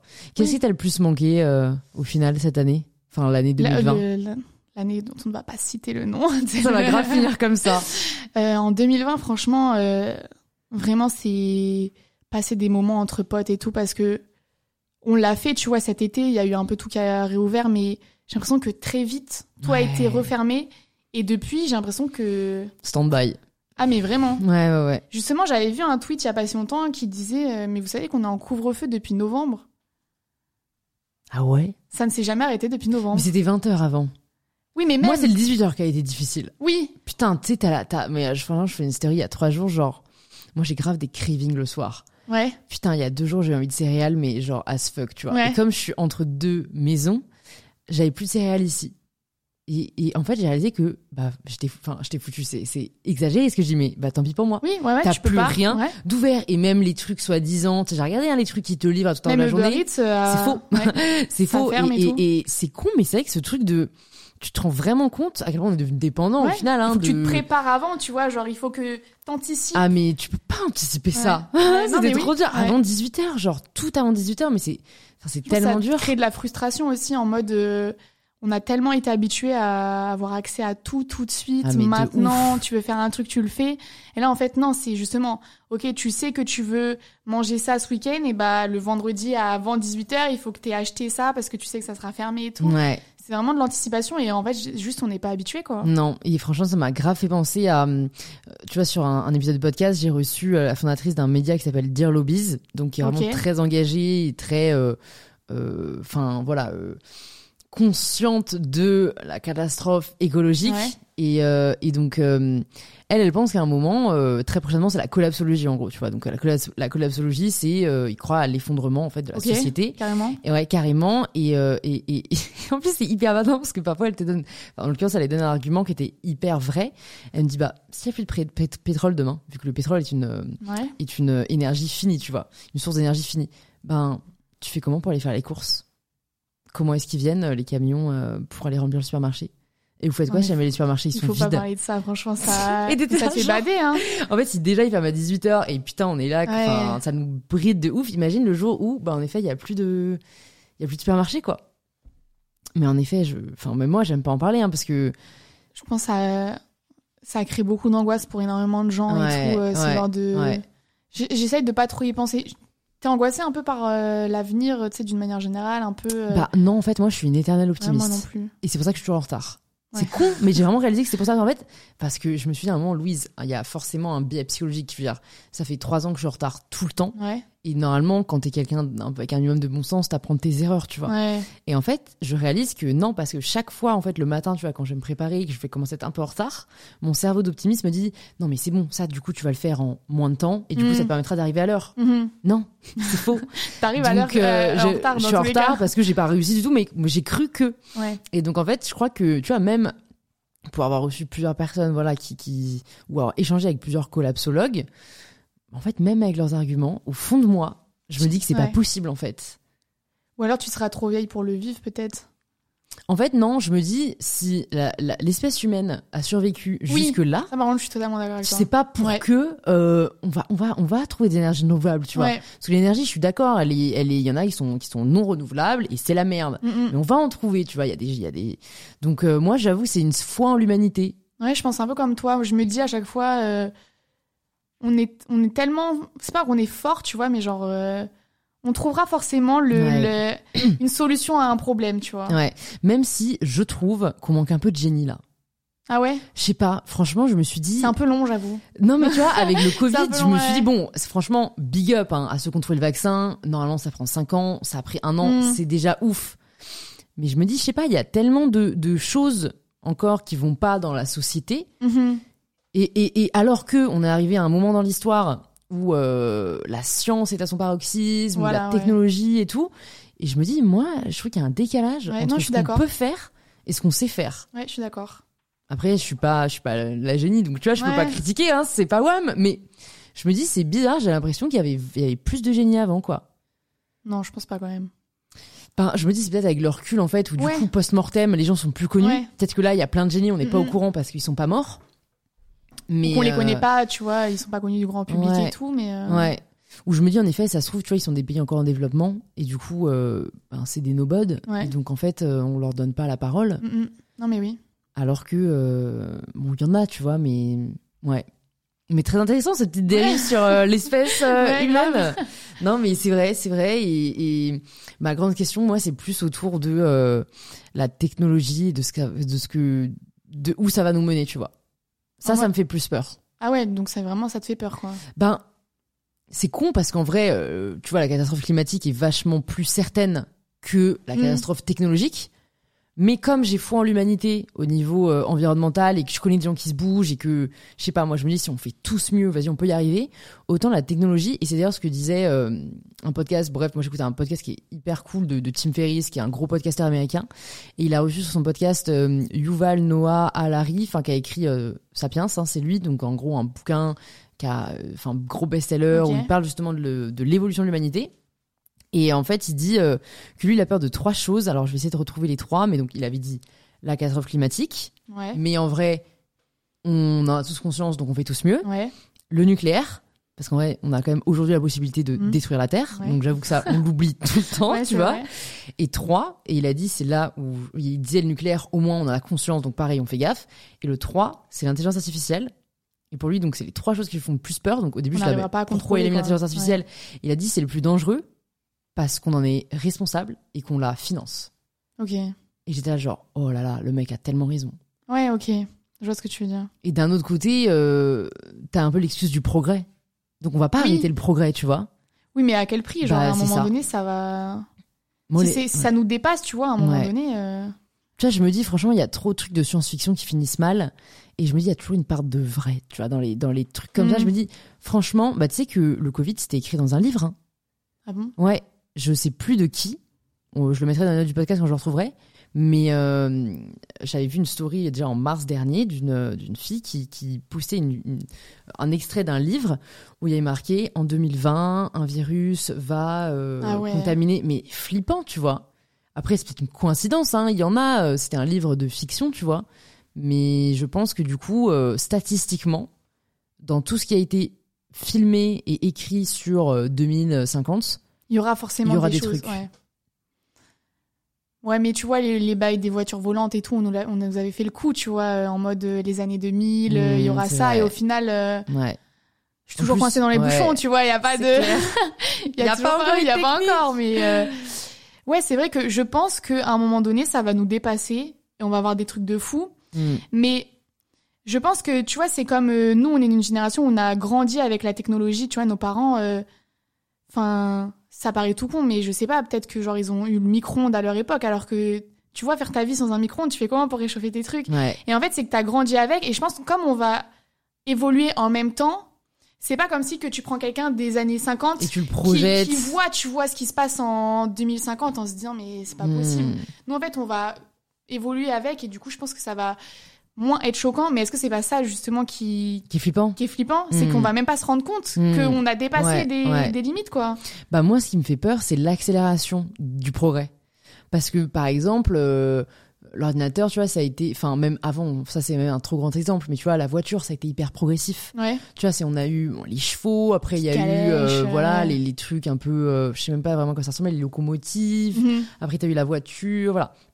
Mais aujourd'hui, moi, je crois que j'avais vu, euh, ouais, euh, des chiffres qui disaient, en gros, euh, les évolutions qu'on fait aujourd'hui, par exemple, sur le stockage, c'est plus en termes de progrès scientifique que ce qu'on a fait les dix dernières années. Donc moi, c'est le côté exponentiel. Mhm. Je me dis, ok, donc si en un an on fait ça, bah en fait, euh, l'année prochaine, du coup, tout ce qui va pouvoir être fait, ça va être quoi, tu vois? Ouais. c'est en fait si du coup tu vois euh, entre en fait c'est c'est plus genre regarde prends les gens qui sont nés en 1850 et les gens qui sont nés en 1900 il n'y avait pas de grosse diff prends les gens qui sont nés en 1950 et les gens qui sont nés en 2000 Oui. Mais c'est, oui. un monde et donc nous on est nés à peu près dans les années 2000 Oui, justement, nous, on a vu. ces- 2050 ça va être quoi? Ouais. C'est ça moi qui me fait un peu peur mais comme tu dis de toute façon ça j'espère qu'on va le vivre euh, Ouais. on va pas mais voilà c'est un peu le mec tu sais qui était dans le coma euh, on a entendu parler là avant le covid Qui il se s'est réveille réveillé, euh, et le gars, il. Et voilà, qu'est-ce qui se passe? Genre, bah, c'est un peu l'effet que ça nous ferait Ouais. si on grandissait pas avec 2050. Mhm. Mais, mais écoute, on verra, hein, on, on aura 53 ans. Voilà. Ça, rendez-vous, Ouais, en grave. 2050. Et, et tiens, il y a une- il y a une question qui me vient là, c'est euh, si t'avais pu choisir, enfin, si jamais tu pouvais choisir là de découvrir une autre époque euh, de, de ces deux, enfin, deux derniers millénaires, ce serait quand? En fait, euh, tu sais que moi j'étais grave, euh, j'étais grave fan, enfin pas fan, tu vois, mais quand j'étais petite, je me souviens, j'aimais bien l'histoire et tout. Et le Moyen Âge, c'était vraiment une époque qui m'intéressait. Et en fait, je me rends compte qu'en tant que femme, euh, j'ai pas tellement envie d'y retourner, tu vois, parce que Il y a Ah. peu d'époques où on a envie de Oui. retourner en tant que femme. hein. même cette époque-là, tu vois, elle est pas safe de ouf pour nous non plus. Mais ouais, je pense euh, Moyen Âge, euh, trucs comme ça et tout. euh, Ça me... J'aimerais bien voir, mais juste pour le Ouais. kiff, tu vois, j'y passe une petite journée euh, et après je Et reviens. Parce que, ouais, euh, je pense qu'il y a aucune époque qui était safe euh, pour nous, quoi. Non, c'est clair. J'avoue que quand tu dis ça, ça fait ça fait bader vraiment, quoi. Là, là, si tu te poses, tu penses à chaque époque, tu te dis, ah ouais, non. Ouais. Soit tu serais, genre, euh, violée, soit tu serais tuée, soit on te dirait que t'étais une sorcière, soit on te brûle, enfin, genre... Ouais. Mais tu sais que hein. mais j'ai lu Sorcière de Mona Chollet euh, qui explique justement euh, d'où vient cette haine en fait de la sorcière. Ouais. Et en fait, c'est hyper intéressant parce qu'en fait, la théorie, c'est que la sorcière représente tout ce que la société patriarcale euh, déteste. Ok. C'est une femme. Euh, elle, en gros, son, son, enfin, sa principale caractéristique, c'est que elle ne suit pas l'ordre social. Donc, tu Ouais. vois, elle, veut pas, elle, est, elle est pas mariée, elle a pas d'enfant. Mhm. Donc, Elle déjà, dépend pas d'un homme. sa fonction. Elle dépend pas d'un homme. Euh, elle prend pas soin d'elle. Mhm. Tu vois, l'image de la, la sorcière qui a les cheveux longs et blancs, Ouais. alors que dans une société où, en fait, on n'a pas le droit d'avoir les cheveux blancs, limite, en tant que femme. Euh, euh, Enfin, voilà, en effet, euh, qui, en fait, n'est pas soumise Mhm. tout simplement. Et donc c'est pour ça que ça, elle a été persécutée au fil des années. Euh, parce que c'était en gros l'image de la, de, de, de la femme qui ne rentre pas dans le moule, tu vois. Et, j'ai, et, et en gros, je trouve ça cool que du coup maintenant il y ait vachement de gens qui se réapproprient Ouais. cette image-là en mode bah c'est vraiment l'image de la puissance en fait. C'est la meuf euh, qui, qui a ouais c'est pas soumise à ce qu'on attendait d'elle, qui vit selon ses propres règles, ses propres principes et et j'ai trouvé ça hyper puissant. Mais euh, c'est le plus, enfin en tout cas ce qu'elle avance dans le dans le livre et c'est vrai, c'est que en tout cas c'est le plus grand génocide entre guillemets, ça a été celui des femmes parce que euh, en fait de, de à toutes ces époques les femmes ont été persécutées par euh, Mm. les, les instances de pouvoir dès qu'elles rentraient pas dans le moule quoi. Ouais. Donc bref, je vous c'est pas moi qui l'invente, c'est vraiment Mona Cholet qui a fait des recherches, tu vois, pendant des Ouais. années et tout pour euh, pour euh, écrire ce livre et, et franchement, je trouve que ça gagnerait à être connu parce que c'est vrai que du coup, enfin tu vois, on n'en parle jamais dans les livres d'histoire. Ouais, non, c'est vrai.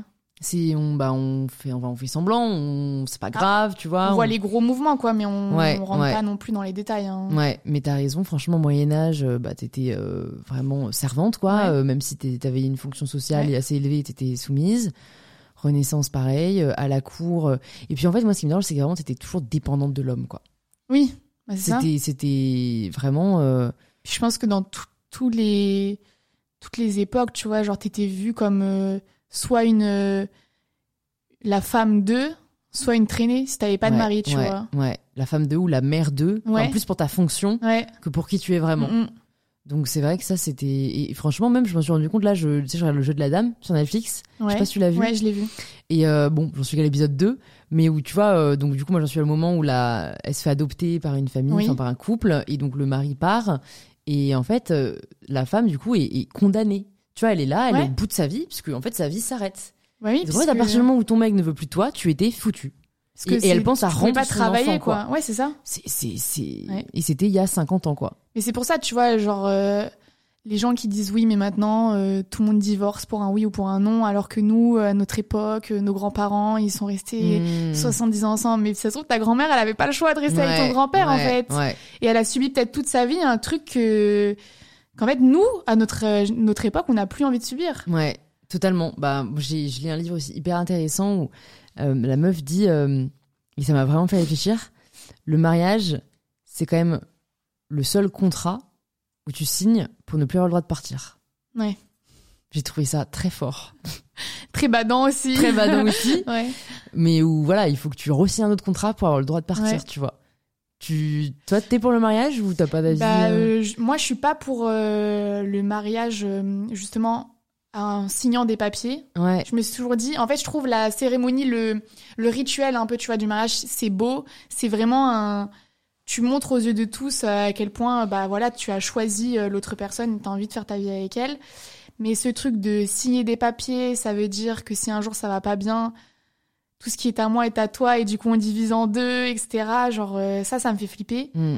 Et mes parents sont pas mariés. Et du coup, j'ai pas ce truc de, ok, pour moi, le mariage, c'est indispensable. J'ai envie de faire une, euh, une cérémonie, mais tu vois, une cérémonie, une cérémonie non officielle. ouais, ok. Mais le- la Ouais. cérémonie, par contre, je, je trouve que c'est vraiment un, beau moment. Ouais. Et tes parents sont encore ensemble? Ouais. Mais tu vois, j'en parlais avec des potes la semaine dernière. Et la meuf me disait pareil. Elle me disait, mes parents sont encore ensemble, ils sont pas mariés. Ouais. Et donc, après, le, le problème dans notre société, c'est que tu te prends, je sais pas s'ils sont pris des commentaires dans leur vie, mais elle, elle disait, moi, mes parents, euh, toujours dans la famille, les gens disaient, mais euh, alors, vous comptez vous marier? Pourquoi vous n'êtes pas mariés? Mm. Bon, on les on dit, mais résultat, ils sont encore ensemble, alors que tous leurs frères et sœurs sont divorcés alors qu'ils s'étaient mariés. Ouais. Et donc, je me demande, hein, franchement, c'est à creuser, il faudrait faire une petite enquête sociologique là-dessus. Mais est-ce que le fait, justement, de ne pas te sentir enfermé ne fait pas qu'au final, Ouais. tu te sens plus libre et du coup, tu, tu dures plus longtemps Parce que, bah, moi, mes parents étaient mariés, mais ils sont séparés, tu vois. Mais après, tu vois, je sais pas, parce que j'ai l'impression que, tu vois, ils sont pas mariés, mais ils ont quand même fait des enfants.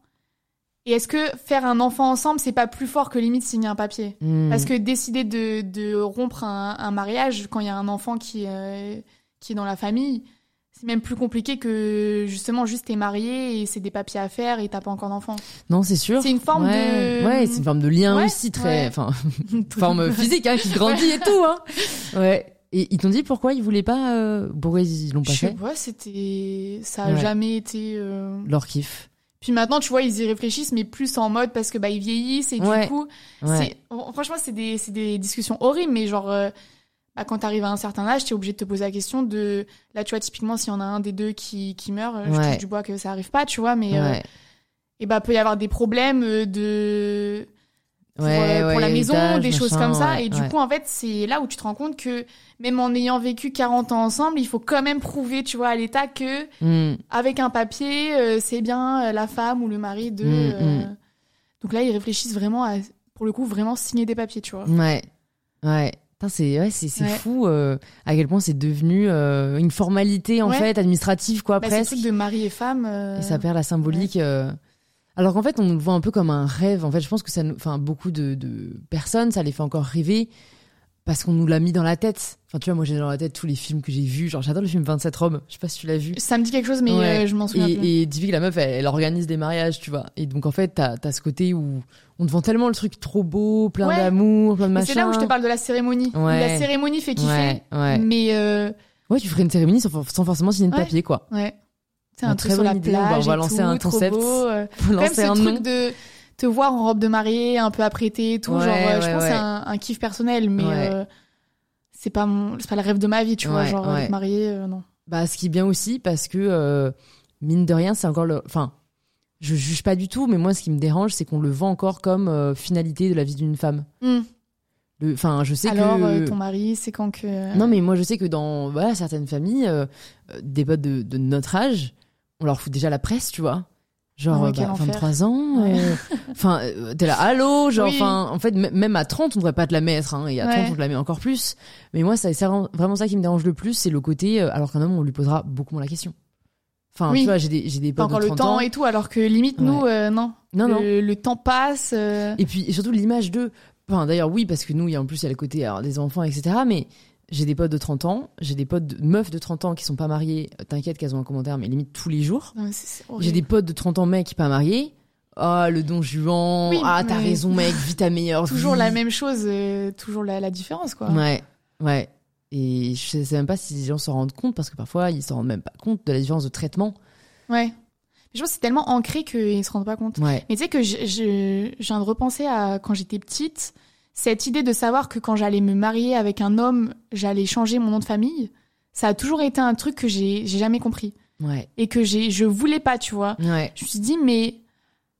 Et je me souviens vraiment, genre quand j'étais très jeune, je m'étais posé la question parce que justement mes parents sont pas mariés, donc ma mère a toujours son nom. Ouais. Et je voyais les, les mamans de mes autres copines euh, qui, qui elles, euh, bah, avaient le nom de leur mari. Je me mais ça veut dire que moi, si je me marie, je, je fais plus partie de ma famille et tout. Ça, ce truc de. Enfin, quand tu réfléchis, il y a trop de trucs, c'est c'est pas logique. Non, c'est clair. Bah, même pas le logique. fait que, du coup, t'as choisi le nom de ton père. Bah, j'ai le nom de mon père, ouais. Mais non, mais non, t'as Ouais. raison, t'as même pas choisi, t'as le nom de ton père Ouais, j'ai parce le nom de mon que. père. Ouais. Je pense, je crois que maintenant tu peux avoir les deux ou Oui, quoi, mais euh, moi j'ai C'est une galère, hein. Mais moi, je trouve qu'on devrait choisir, quoi. Enfin, Ouais. t'as une avoir- préférence. euh, Ou les deux, quoi. ou genre, les deux. euh, euh, Enfin, ouais, c'est c'est des trucs qu'on remet pas en question parce que c'est l'état, c'est l'ordre des ça, choses. ouais. Je me demande si dans certains pays c'est différent.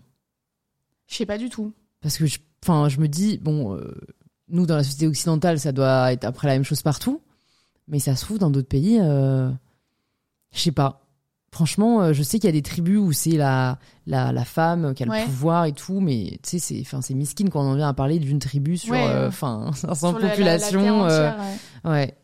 Bah écoute, on espère que ça changera. Mais après, il y a encore des gens qui te demandent quoi. Pourquoi le féminisme euh, Pourquoi t'es féministe euh Moi, franchement, je vais faire un disclaimer, mais je pense que les gens qui, qui me suivent depuis longtemps le savent. J'ai vraiment du mal à comprendre pourquoi il y a des femmes féministes qui ne veulent pas dire qu'elles sont féministes. Hmm. Tu sais, moi, j'ai vraiment des potes. Enfin, fondamentalement, dans leurs actes, elles sont féministes. Elles défendent les droits des femmes, tu vois. Et, et, et elles vont avoir cette phrase de non, mais après, c'est pas comme si j'étais une féministe. Mais voilà, moi, Bah, c'est pas du tout une honte, meuf. Enfin, Et tu sais que euh, vraiment, bah, ça revient au tout début du podcast quand tu m'as posé la question sur ma, la vidéo euh, avec mes Ouais. potes là, quand on a été approché par des journalistes qui nous ont appelé au téléphone pour nous poser des questions.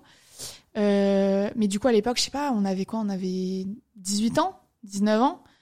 Et en fait, euh, je t'avoue que je m'étais pas spécialement posé la question. Et on avait tout le temps cette question de euh, c'est quand même une vidéo assez engagée et tout. euh, Est-ce que du coup vous vous considérez comme féministe? Et je me souviens qu'on répondait systématiquement bah non, pas spécialement. Parce que pour nous, on n'allait pas à des manifs, on n'était pas spécialement engagés, et du coup on n'était pas féministe. Alors qu'en fait, maintenant avec le recul, mais rien qu'avoir fait cette vidéo, tu vois, genre c'est être féministe, et rien qu'être une femme et genre porter le poids de tout ce qu'on ce qu'on a à porter, c'est ça être féministe, tu vois. ouais. Mais je me souviens qu'à l'époque on répondait non à la question. Ouais. Bah, en plus, franchement, il y a 5-6 ans, c'était déjà vachement moins Ouais. euh, démocratisé. Ouais, C'est vrai que avant, c'était, en effet, on avait l'image, la féministe, euh, tu devais être militante. ouais, limite qui va faire des enfin qui va euh, à des manifs les seins à l'air euh, mais vraiment c'était cette image qu'on avait dans la tête quoi. C'est fou. J'ai quelques petites dernières questions pour toi. Euh, déjà, est-ce qu'il y a un livre, un film, enfin une ressource que, enfin, qui t'a particulièrement marqué et que t'aimerais recommander aux personnes qui nous écoutent Euh, ouais. Non, mais les gens vont vraiment penser que je fais la propagande de ce livre, mais je parle sans cesse du livre Les cinq blessures qui empêchent d'être soi-même de Lise Bourbeau. Je sais pas si tu l'as lu. Bien sûr. T'as J'ai même la partie 2. Ok. J'ai acheté le. Parce que Ouais, j'ai l'impression que ce livre, c'est soit t'accroches, soit t'es en mode, ok, bullshit. Bah, moi, je me euh, suis tellement reconnue. Voilà. Je me suis reconnue dans deux blessures. Attends, c'était laquelle? C'était euh, le rejet Et l'injustice. Euh, moi, c'était rejet, abandon. D'accord. Ouais. Et donc, euh, le pendant, c'est, euh, enfin, en gros, euh, contrôlante. L'abandon, c'est plus. Putain, c'est quoi le, le masque? Ouais, moi, alors, Bah, Dépendant, oui. C'est des- Oui, t'as raison, c'est ça le masque. Non, moi, Dépendant. donc moi, c'est pas ça. Moi, c'est euh, contrôlant et, euh, et rigide. Oui, injustice et franchement rigide, grave moi. ouais. Donc, euh, donc, Mais ah, mais une, mais cette meuf était, était un génie pour le coup. Et je pense qu'en fait, c'est vraiment quand tu lis ce livre et que tu commences à lire les premières lignes d'une blessure et t'es en mode c'est moi, Ouais. c'est moi. Et tu lis et t'es en mode c'est moi, mais c'est vraiment Ouais, moi. ouais. Que je pense que t'es en mode putain, ce livre est incroyable. Mais je pense que les gens qui lisent et se reconnaissent dans quelques parties de chaque blessure, mais qui ont, tu sais, ont pas ce truc de putain, mais C'est une cette évidence blessure, tu vois, tout. voilà, une évidence. Mais ce livre, euh, vraiment, je Hmm. conseille à tout le monde de le lire parce que j'ai appris beaucoup de choses, des choses que, justement, des fois, tu sais, elle dit des trucs en mode, vous, vous allez sûrement vous dire que non, c'est pas vous, mais vous savez intérieurement que ça vous ressemble. Tu sais, ça te met face à des choses que tu veux pas t'avouer alors que, bah, Ouais. si, c'est toi, genre, Ouais. meuf, fais face à ça, quoi. Ouais, non mais c'est clair, franchement, je, je la trouve fascinante et c'est trop con, mais parce que en fait j'ai écouté un podcast d'elle. Je crois Ok. qu'à un moment j'ai tapé son nom, vu que j'écoute plein de podcasts, tu vois, j'ai tapé son nom après avoir lu le livre Ouais. et j'ai écouté, et tu sais qu'elle est québécoise. Oui. Et donc en fait, moi franchement l'accent québécois, j'ai tout, hein. grave, mais je sais, Ouais. mais elle est, elle est pleine d'énergie et tout, et ce qui confirme, je trouve vachement ces théories de si jamais tu prends soin, enfin t'écoutes ton corps, parce que Mm. c'est vachement ça sa théorie aussi, et que du coup tu fais pas l'autruche, ben en fait tu peux euh, t'en sortir. Enfin c'est c'est très gros à dire, mais sans maladie entre guillemets, parce que pour elle c'est la maladie, c'est le corps parle. Ouais. Donc en fait, si jamais t'écoutes les signaux que t'envoies de ton corps au fur et à mesure euh, des années et que tu les traites, tu les soignes, Mm. Et ben euh, et pour elle, enfin voilà, les grosses maladies, ça peut être juste le signe d'une blessure Ouais. refoulée. euh, De ouf. et c'est fascinant. Bah t'as lu la guérison ou pas? Non, mais j'ai lu le, Ouais. tu sais, le, à la fin du livre, Ouais. mais c'est vraiment superflu, tu vois, Ouais. genre, euh, Parce que moi j'ai acheté la partie 2, mais pareil, je l'ai dans mes cartons, mais je l'ai pas lu il faut encore. que je, je l'achète, du ouais, coup, pour, bah euh, écoute, on le lira, on se fera, on se fera un débrief. ok. Euh, bah si il y avait une personne que tu voulais ou pouvais entendre sur le micro d'InPower, qui est-ce que t'aimerais entendre euh, discuter, Euh, entendre le parcours, euh, les conseils? Bah, du coup, t'as parlé de Eliseb, franchement, Ouais. euh, ça serait trop cool. Ok, Parce carrément. que justement, ce truc de, Pourquoi t'as repris tes études d'avoir voulu reprendre alors que, je- bah, elle a notre âge, euh, il me semble. Genre, c'est vraiment un truc que j'arriverais pas à expliquer, tu Ouais, vois. ouais, ok. Bah écoute, Donc, euh, je, je lui enverrai un petit DM. Et du coup, je vais te poser la question. Signature du podcast, ça signifie quoi pour toi? Prends le pouvoir de sa vie. Alors, je pense que vraiment ça rejoint euh, tout ce truc de arrêter ses études. C'est vraiment là où j'ai senti que j'ai pris une décision pour le coup qui était euh, à l'encontre de ce que mes parents, la société, tu vois, attendaient de moi. Et je pense que c'est vraiment ça, c'est penser pour soi. Il y, a- beaucoup de gens, tu vois, qui ont, osent pas euh, faire des choses parce qu'ils ont peur qu'on dise t'es égoïste. Et en fait, il y a grave une différence entre être égoïste, penser pour soi, et penser pour soi, mais tu vois, pour son bien-être. Hmm. Et je pense que vraiment prendre le pouvoir de sa vie, c'est à un moment donné, genre tu te poses et tu te dis, ok, qu'est-ce qui me fait du mal dans la vie? Qu'est-ce qui pourrait potentiellement me faire du bien? Tout ce qui te fait du mal, tu le dégages, même si c'est couper des relations avec des gens de ta famille, des gens euh, de tes amis et tout et vraiment aller uniquement sur euh, ce qui te fait du bien et ce qui va te motiver parce que en fait à un moment donné il faut se rendre compte que tu vis vraiment pour toi quoi mm. et que ta vie c'est toi qui vas la vivre c'est pas euh, ton père ta mère euh, le voisin tu vois des gens que tu connais pas quoi mm. Trop voilà. cool. J'aime trop. bah écoute, merci beaucoup Marine d'être bah, venue sur Power. Trop cool. Time flies. Euh, pour les personnes qui nous écoutent, qui veulent en savoir plus sur toi, sur ce que tu fais, où est-ce que tu veux qu'on les redirige? Bah du coup, ma chaîne YouTube euh, Marine LB et sur tous les réseaux, euh, Twitter, Instagram, c'est Marine Elbars. Ok, voilà. Envoyez du love, de la bienveillance, no hate. Super, bah à très vite j'espère. Ouais, ça marche. Merci beaucoup. Bisous. Merci de vous être rejoint à ma conversation avec Marine. Si cette conversation vous a plu ou inspiré, n'hésitez pas à nous le faire savoir en story et en post Instagram en nous taguant à marinelb et mybetterself. On est toujours hyper contente de voir vos retours. Vous pouvez aussi vous abonner gratuitement sur l'application que vous êtes en train d'utiliser si vous souhaitez écouter d'autres épisodes inspirants gratuitement. Et je vous dis à très vite pour un tout nouvel épisode d'InPower.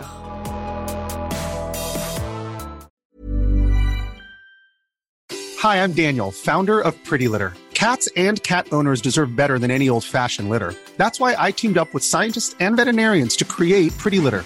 Its innovative crystal formula has superior odor control and weighs up to 80% less than clay litter. Pretty Litter even monitors health by changing colors to help detect early signs of potential illness. It's the world's smartest kitty litter. Go to prettylitter.com and use code ACAST for 20% off your first order and a free cat toy. Terms and conditions apply. See site for details.